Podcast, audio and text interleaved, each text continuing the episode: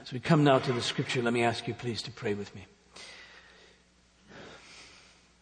Father in heaven, now we come to this which we know to be um, the very word of God, God breathed. Thus we trust that as we read it, it's reliable, trustworthy, um, because you've spoken it. You've used um, our dear brother John to write and to experience that which he writes of, but yet still we know that this word comes from you, and thus we pray that we would hear it as such. This I pray in Jesus' name. Amen. Turn please to the Gospel according to John in chapter 20. I want to read verses 24 through 31. John chapter 20, please.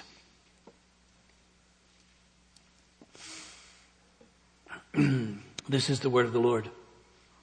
Now, Thomas, one of the twelve called the twin, was not with them when Jesus came. So the other disciples told him, We've seen the Lord. But he said to them, Unless I see his hand, in his hands the mark of the nails, and place my finger in the mark of the nails, and place my hand into his side, I will never believe. Eight days later, the disciples were inside again, and Thomas was with them. Although the doors were locked, Jesus came and stood among them and said, Peace be with you. And then he said to Thomas, Put your finger here and see my hands, and put your hand, and put out your hand and place it in my side. Do not disbelieve, but believe. And Thomas answered him, My Lord and my God. And Jesus said to him, Have you believed because you've seen me? Blessed are those who have not seen and yet have believed. Now, Jesus did many other signs in the presence of the disciples, which are not written in this book, but these are written so that you may believe that Jesus is the Christ, the Son of God, and that by believing you may have life in his name. Now, I'm taking up this particular passage, we've taken it up before, but I'm taking up this particular passage because it comes on the heels of last Sunday, both for them and for us. Uh, last Sunday, Easter Sunday, Resurrection Sunday, as many of us call it, um, we considered uh, this event where Jesus, on that Sunday evening, came and appeared uh, before a number of people, certainly the ten disciples, that is, um, his twelve minus Judas, and also minus Thomas, who wasn't there on that occasion, on that evening uh, plus uh, some others. Uh, the, we know the two people who are traveling on the road to Emmaus were there. We know that there were some others there, probably the women who had uh, attended Jesus' tomb. Some of them had seen Jesus, and so so uh, a number of people were there. Jesus came uh, to them on on on that on that evening, and and he showed himself to them, and he taught them, and and yet Thomas wasn't there. This Sunday, in the history of the church, the week after, eight days later, as it's counted inclusively in the days of Jesus, that is, they would count that Sunday to the next Sunday and get eight days. We would say seven, they said eight. But the next week, um, uh, we find uh, Jesus uh, coming to them again. And so this Sunday in the history of the church is often referred to as Doubting Thomas Sunday. Now, um, I'm not much for naming Sundays. I mean, they're all pretty much Jesus Sundays. Uh, uh, but when it's called Doubting Thomas Sunday, you get it. You understand. This was the, the Sunday after the resurrection where Jesus came and, and Thomas uh, was there as well. And, and so uh, it's called Doubting Thomas Sunday. Not to take any attention really away from the resurrection of Jesus, but rather to put attention onto the resurrection of Jesus for doubting Thomas Sunday because what was doubted, disbelieved by Thomas was that Jesus had actually bodily risen. And this was the Sunday wherein the time wherein uh, Thomas was convinced. You, you remember uh, last week, you remember that occasion. I, I, suspect the disciples of Jesus were in hiding, it seems, in this room uh, together uh, all the authorities that they had over them, both religious and civil, were against them. It appeared uh, they had killed conspired to kill Jesus, their, their master. Rumors had it that the disciples had actually stolen the body of Jesus. That's why the tomb was empty, so they could be in trouble for that, if you will. They didn't do it, obviously, but, but they could have been in trouble uh, for that as well. So there they were, uh, there. During the course of that day, uh, the women who had gone to the tomb uh, had found it to be empty, and, and, and, and some of them at least had seen the risen Jesus and had come back to report to the disciples. Uh, Peter had seen him by that point in time. The scripture tells us these people who were on the road traveling to the road from Jerusalem to Emmaus had actually talked with Jesus for quite some time and finally Jesus was revealed to them. So, so there they were together in that room. As we mentioned, for whatever reason, and I think we'll see the reason in a minute, Thomas, one of the disciples of Jesus, wasn't there that night, but Jesus appeared to them. Now remember, that when Jesus appeared to them, he said to them, why are you doubting? I mean, there he sat right in front of them and yet still there was doubts in their minds. They thought they had seen a ghost, a spirit, if you will, who is, it looks like Jesus, but it can't be. We saw him die. And, and so even though they had reports, they had been talking about the resurrection of Jesus, uh, there he was before them and still Jesus said, why do you doubt? And so even to them he said, look, look at these, these, these nail prints still in me. Touch me. And then that great expression that we had some fun with last week, but I think resonates with all of us, that they disbelieved for joy. They disbelieved for joy. In other words, it seemed to them too good to be true, but, but they believed it. But, but how could we believe it? He's been raised from the dead. This is everything that we've wanted, but, but still, no category in their brain for this. And there he was before him. They disbelieved for joy. And now on, on this Sunday, uh, Thomas is there but, but before that, he, he returns. He returns. Must have been that Sunday evening after. You can only uh, uh, the, the excitement of those disciples that had just seen Jesus, the people in that room. And Thomas walks in and they're telling him everything that took place. Now, bear in mind that my suspicion, at least, is, is that they told Thomas everything. They, they told him what had happened. They, they told him that, that Jesus had showed them the prints in his hands and his side. Uh, that, that, that he had opened their minds to understand uh, everything that was true of him in their sacred scriptures, what we call the Old Testament. So Jesus had walked them through all that, and, and Luke tells us in his account that we read last week that, that, that, that Jesus opened their minds to really understand it. So no doubt they're, they're flooding Thomas with all this information. And so his response at that point in time if I could just sort of think it through, is, oh, that's well and good for you, but I didn't see it. And so unless he does for me what he did for you, unless he shows me what he showed you, and I'm not going to believe.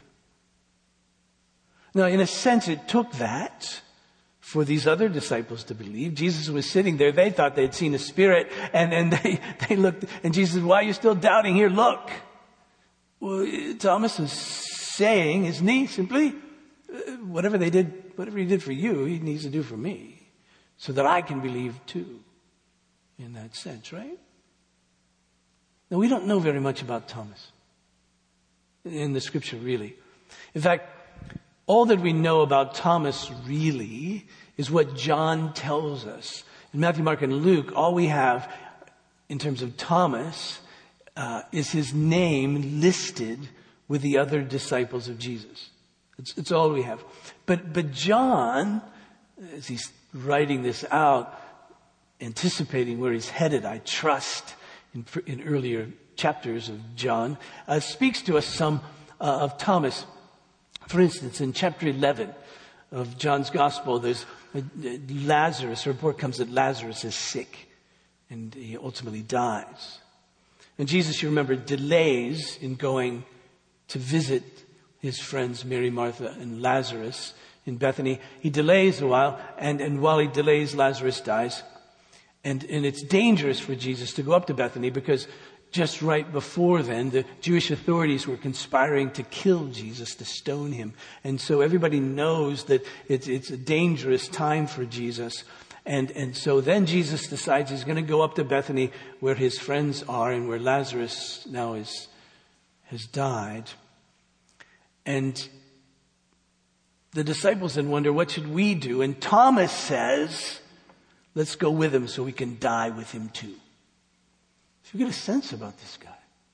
He's willing to risk his life for whatever he understands Jesus to be at that time. He's willing to risk his life to go there and die. And then later, when Jesus was, is with his disciples and, and, and right before his crucifixion, that night before his crucifixion, and he's with his disciples, Thomas asks a question that leads to one of the greatest statements we have from the lips of Jesus. Jesus begins that night with his disciples and he says, he says, I'm going away, but I'm going to prepare a place for you. And, and don't worry because I'm going to prepare this place and then I'm going to come back for you. I'm going to take you to be with me. And you know where I'm going. Well, Thomas says, we don't. We don't know where you're going. How do we know the way?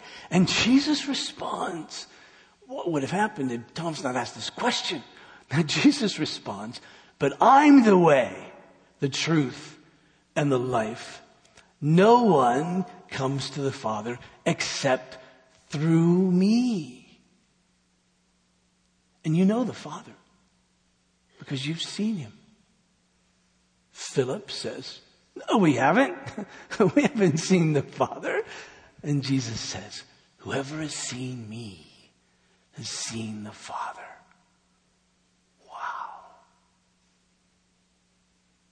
Now, in one sense, it doesn't tell us very much about Thomas's personality. We can over psychologize him at this point by these two little incidents, and so I don't want to do that. But he seems a bit matter of fact. He seems a bit like, you know, cut through all of it and, and let's just get down to it. And, and so, so, so now here he is with the other disciples. Uh, who've seen Jesus and, and, and seen and touched him, and, and he's simply saying, All right, I need to too. And, and so, unless I see these, these, these, these prints really. Now, now, traditionally, you know, Thomas has been used to, to kind of uh, validate our own doubts. Because we say, well, here's one who traveled with Jesus and, and still he doubted. And, and I certainly appreciate that. In fact, in the New International Version, uh, which is a fine rendering of the, of the text, um, it, it, reads, uh, Jesus says to him, stop doubting and believe. This sense of doubt. And we understand that. We understand the reality of, of doubting. Some of us, by simply nature of our temperaments, find believing more difficult for whatever reason. I mean, some are just temperamentally uh, um, prone to struggle with assurance. Is this really true? I believe it, but yet, right? And other times it could simply be, be circumstances, particular circumstances in our lives that make belief more, more difficult. I mean, the psalmist in Psalm 42 uh, says, uh, my, my tears cry to me all day long, where is your God?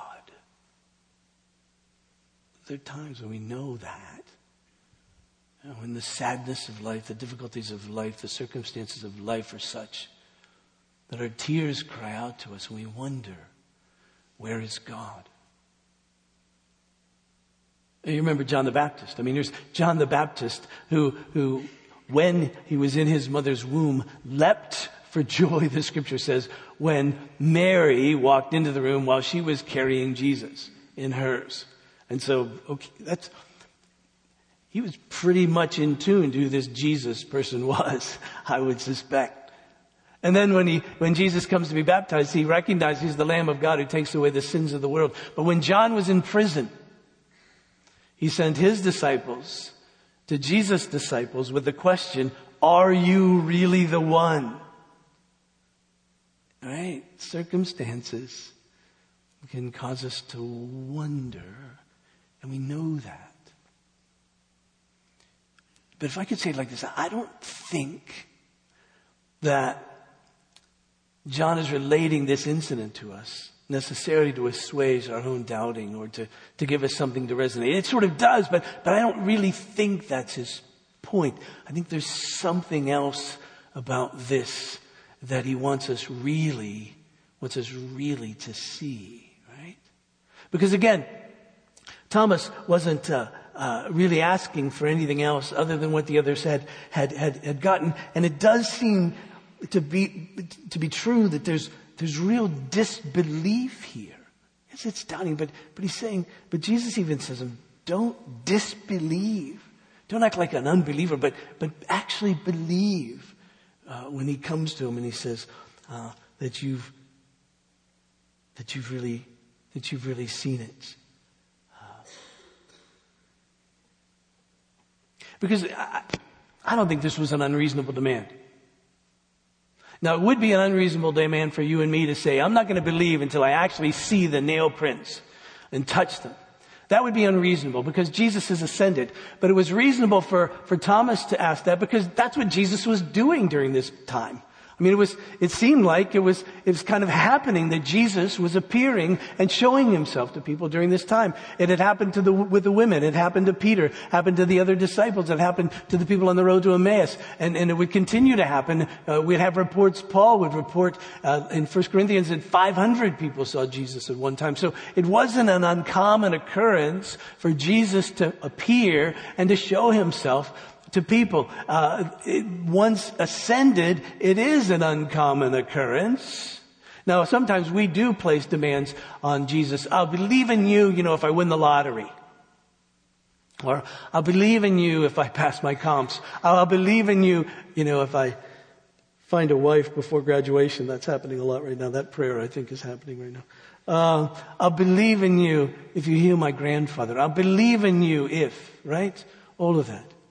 Now, I would say those are unreasonable because we're not led to expect that God will jump through those hoops for us. But it wasn't unreasonable for Thomas to say, Well, show me.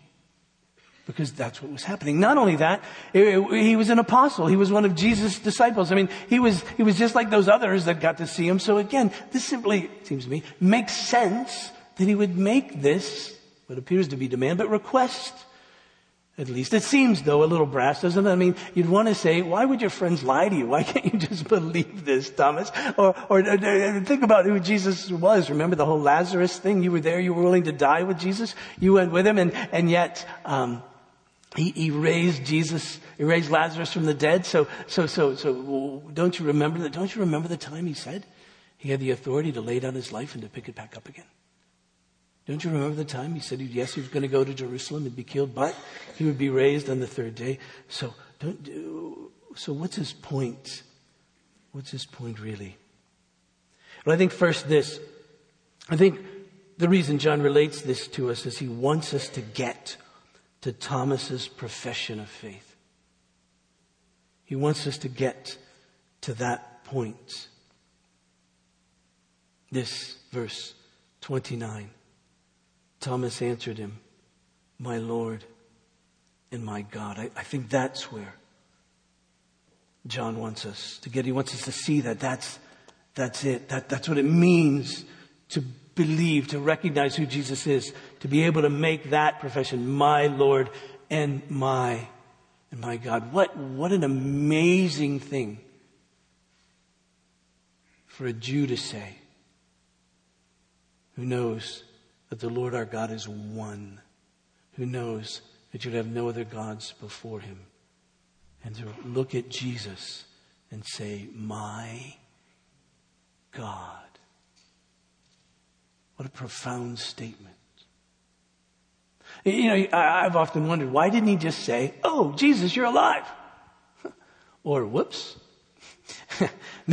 Maybe I shouldn't have been so, you know, unbelieving.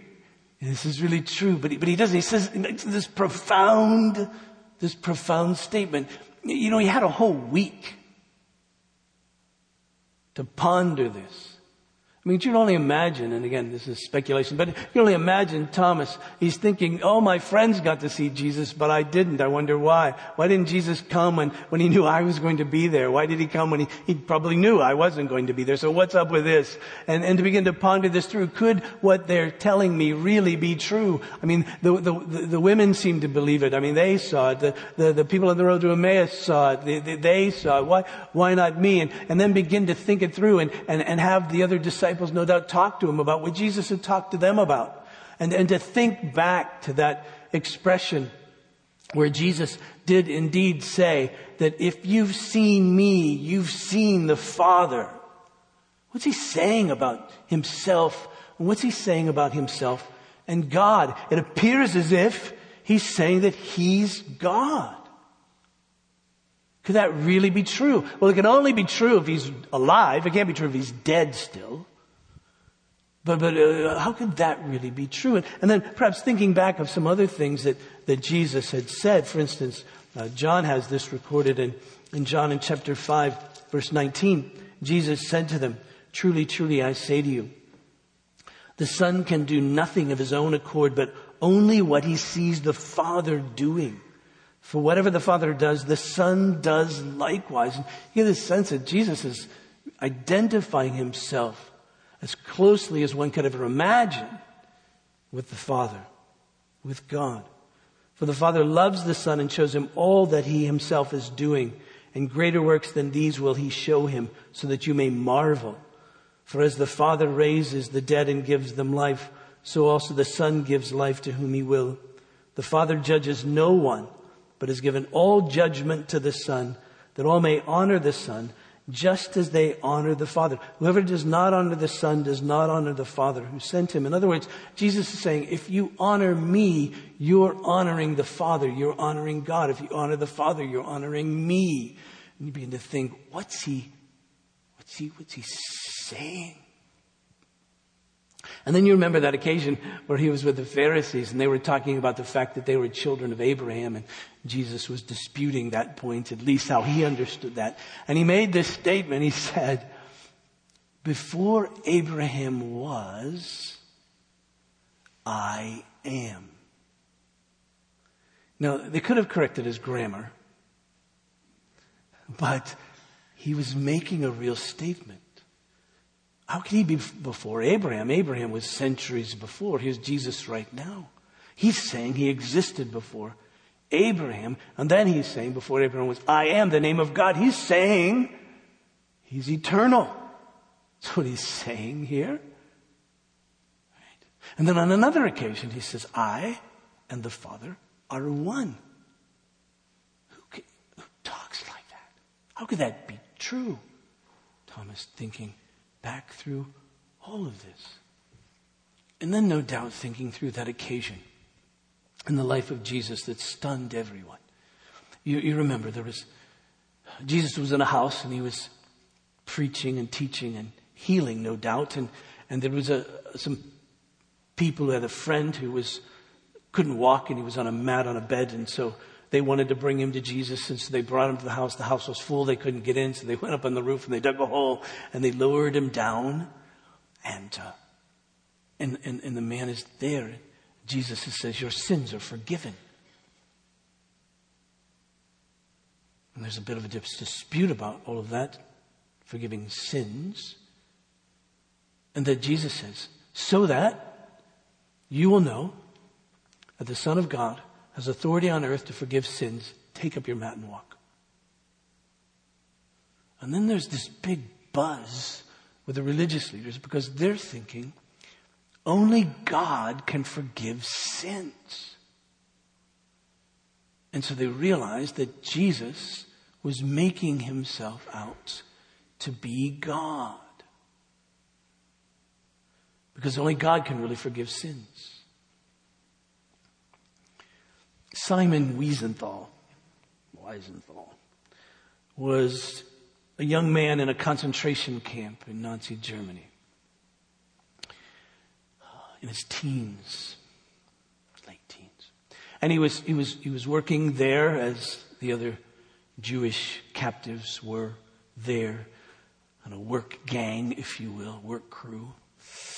And he was summoned by the authorities in Auschwitz to come to the hospital because there was a young, severely wounded German soldier uh, dying. And the young, wounded, dying German soldier had asked the authorities to bring in a representative Jewish man so that he could, the dying German, ask forgiveness. And so the, the, the, the, the, this young German soldier, 19 years old, this young German soldier uh, poured out his heart to, to, to Simon and, and he, he confessed the sins of his fellow Nazis and his own atrocities against the Jewish people. And he simply asked to be forgiven. And Wiesenthal sat there as this young man sat there, he says, quietly, silently, thinking it through, not knowing what he should say. And he began to ponder this question, can I, as a representative Jew, can I really forgive him? And he began to think, no, the only people that can forgive him are the people to whom uh, these atrocities were put. They're the only people who can really forgive him. I can only forgive for what someone did to me. They can only forgive what someone did to them, and they're dead. And so he came to the conclusion that the Nazis couldn't be forgiven because those who would forgive them were dead. And so he said, without saying a word, he simply got up and left. Now that, that whole incident plagued him through the course of his life and, and as he reflected back on his experiences, as many who lived during that time did, he wrote about it and became quite well known, of course, as an academic and so forth in his life. But he wrote a book called The Sunflower. I forget this, uh, the subtitle. It's about forgiveness. So he wrote up this story and then he sent it out to ethicists throughout the country, throughout the world, and asked them to, to respond to it. Did he do the right thing or should have he forgiven this person? Or did he have the right to, did he do the right thing with this? And, and many weighed in on it, some uh, religious people, a few Christians and others, of course. But, but the point is that in one sense, he had it right. He couldn't. But, but, but this is what he missed, and that is that God can because all sin is ultimately against God. And that was the point that Jesus was making. I have the authority to forgive sins on earth. Why? Because I'm God and because I can do this, because you've sinned against me. Because my command is to love God and to love one another. When you break that, as we all do, as you break that, then you've sinned against me. I, I can forgive you. Even David, you remember when he was confessing his grievous sins. He said, Against you and you only have I sinned. Now we know that wasn't technically true. He had sinned against Bathsheba and her husband and the country and all of that by his sins. But we get the point of it. We know David's heart there that ultimately We've sinned against God. And so that's what they noticed. And I wonder if that didn't go through Thomas's mind during the course of that week. What was Jesus really saying about himself to lead him to be able to make this great confession? Not that, oh, Jesus, you're alive. I get it. I see it. But my Lord and my and my God, I wonder if during this time that, that his fellow disciples didn't walk him through the Old Testament as Jesus had walked them through the Old Testament and, and showed to them uh, Jesus and this wonder, wondrous uh, expression in Isaiah in chapter 9 for unto you a child is born, unto you a son is given, and the government shall be upon his shoulders. And his name shall be called Wonderful Counselor, Mighty God, Everlasting Father, the Prince of Peace. Of the increase of his government there shall be no end. He shall reign on David's throne forever. It'd only be true if Jesus was alive. And so now you see, Jesus comes to Peter and says, Here I am. Put your fingers in the holes. Now, what's interesting about all this is that John doesn't say whether Thomas did it or not. He just says, he, he, he blurts out, my Lord and my God. Uh, uh, I suspect he did. I don't know, but it, it, doesn't really matter. The point is he got it. The point is he understood. But notice how personal all this. He just didn't say the Lord and the God, but he said mine. Right? At that point in time, he knew he was convinced. He knew who Jesus was. And that was a real sense of submission, a real sense of worship. So what about us? I mean, why is this here? Why does John labor to put this here uh, for us? What's the point? Well, A, to get to Thomas's profession so we know what that is. But what then is, is there another point? Is there a point for us more than just, oh yeah, sometimes we doubt? I think the point is this how is it that we really do come to believe? If we don't get these personal appearances from Jesus, as Thomas did, how then uh, do we believe? Notice how Jesus puts it. He says, Have you believed because you've seen me? Blessed are those who have not seen and yet have, have believed.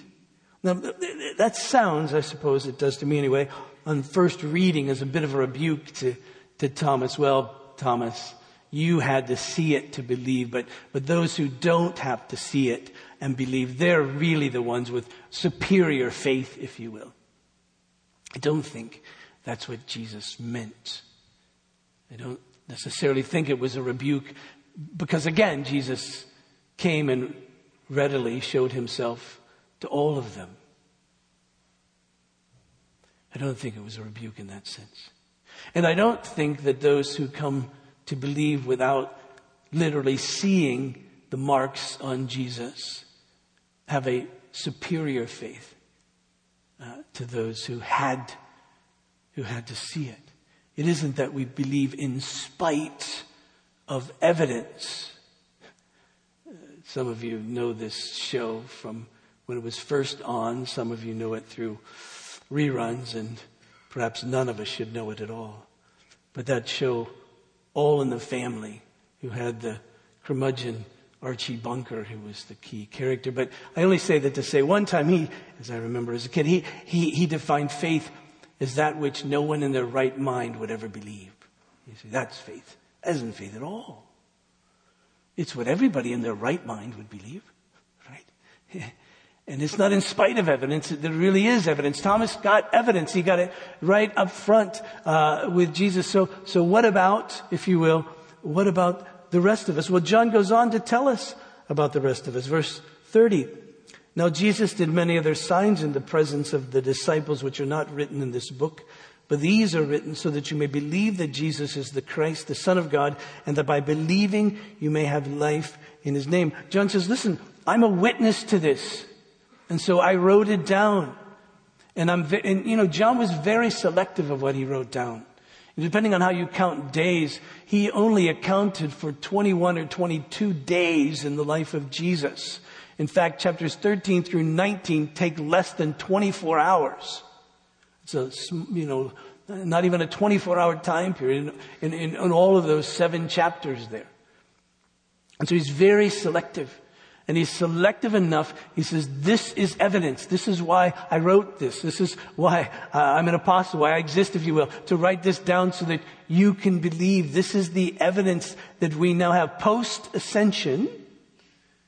The evidence that we have is the evidence of witnesses, their testimony to that which took place. And that's just as much a blessing to have that witness testimony as seeing Jesus visually up close and personal. So you see, he says, John does, I wrote these things down that you might believe. If you read through the Gospel of John, for instance, you find signs. The first sign is this, this turning of water into wine by Jesus, and the disciples see his see his glory. The second sign is this, this, this, this official, Roman official, royal official, whose son is, is dying. And he comes to Jesus and he says, My son is dying. And Jesus says, Go home, he's well. And so as he's going home, uh, uh, the, the, his, his servants come to him, to this royal official, and they say, Your son is better. And he says, When did that happen? And he realized it happened exactly when.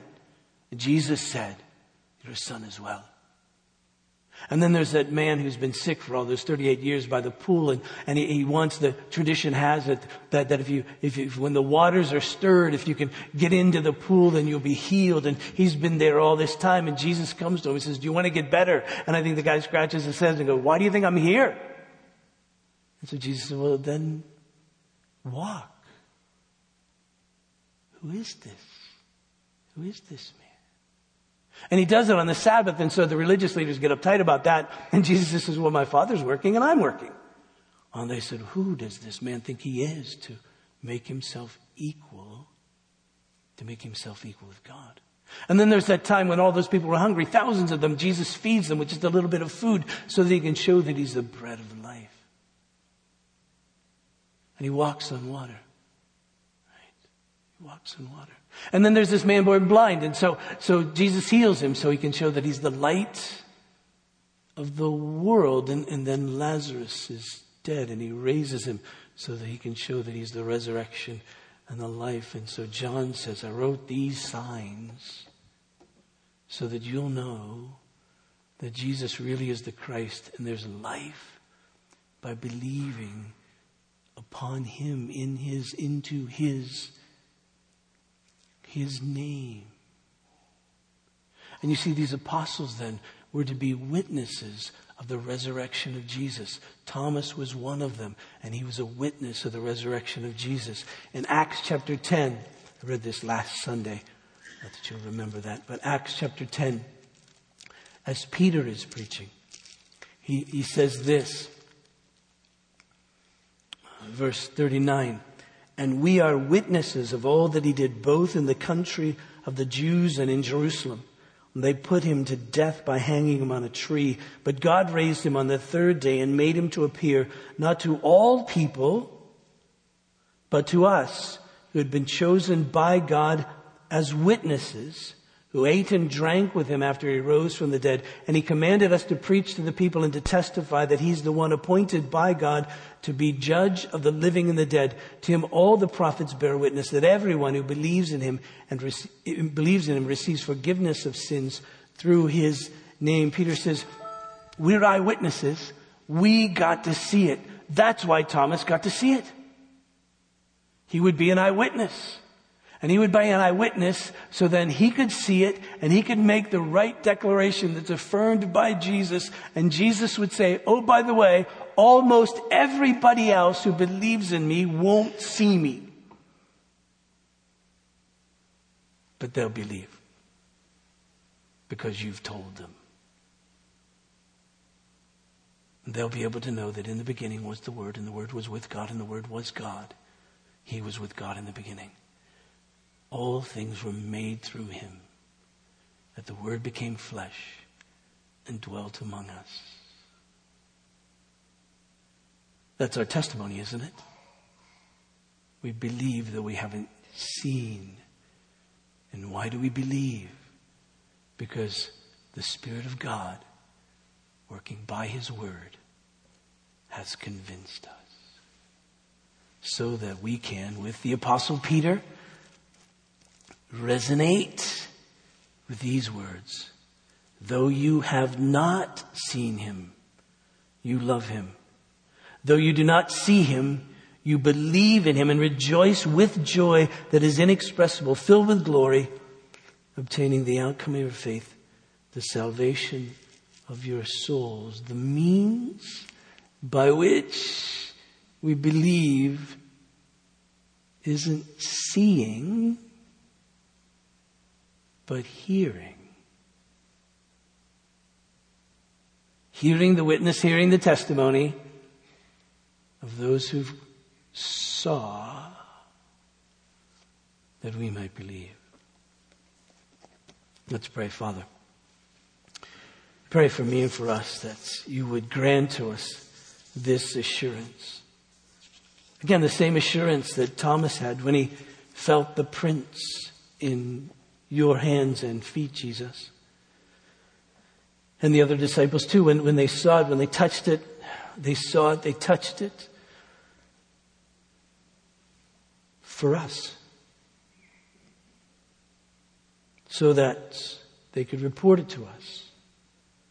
So that your spirit could take what they report to us and work it in us.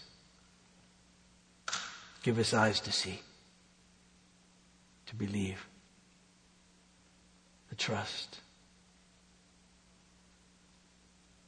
I pray, God, for me, for us, that you put no other demands upon you in revealing yourself other than what we have in the scripture. And we'll read it and listen to it. Believe it, take it. And you grant to us through it assurance. Just Jesus has risen thus. Jesus is the Christ thus. He is my Lord and my God. There is forgiveness of sins by believing upon Him. There is reconciliation with God by believing upon Him. There is peace from God and with God from believing upon Him. There is eternal life from believing upon Him. There is strength and help in time of need by believing upon Him. There is confidence, there is assurance that a day will come when all will be made right. Because He is the Christ, the Son of the living God. Because He is the Lord. He is God. So, Holy Spirit, I pray that you would take this word of God in the scripture and make it into us real, enabling us to believe, causing us to walk with you. Pray that be true for, for us on good days, days that we look at and say, these are happy days. And, and we can look at these days that, that, that are filled with pleasure and satisfaction and, and all of that. And, and we can say, uh, thank you, God. And then, Lord, on those days that aren't like that, on the days of difficulty, on the days of bad news, on the days of trouble, on the days of pain, on the days of conflict, on the days of difficulty, we pray that we can, from your word, receive deep and complete assurance that you, God, are with us, that you, God, will help us that you, God, receive us and that we are reconciled to you. Enable us to trust. Father, we pray for those who are difficulties in marriage relationships, those who are lonely, those who are sick, those who are financially in difficulty, those who are simply confused about life and perhaps the, what's to come and the rest of it those who feel as if there isn't purpose. And we pray that you would grant them by your word and spirit all that they need to live.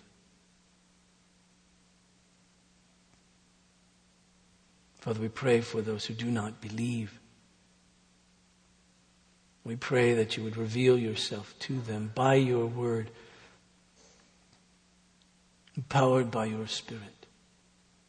Perhaps it's our word that we use as we speak the truth to others, that you will use in such a way that will draw people to yourself. Perhaps it's, it's the words of, of a book or another who, who rely upon the scripture, who, who lay out this truth. And, and so, Father, perhaps it's that. And so I pray that you would cause others to hear this word and believe in our own church, in our own community, in our own state, in our country, and throughout the world. Father, way we as a church be uh, used by you to draw others to Jesus, even as we speak the word of truth. And this I pray.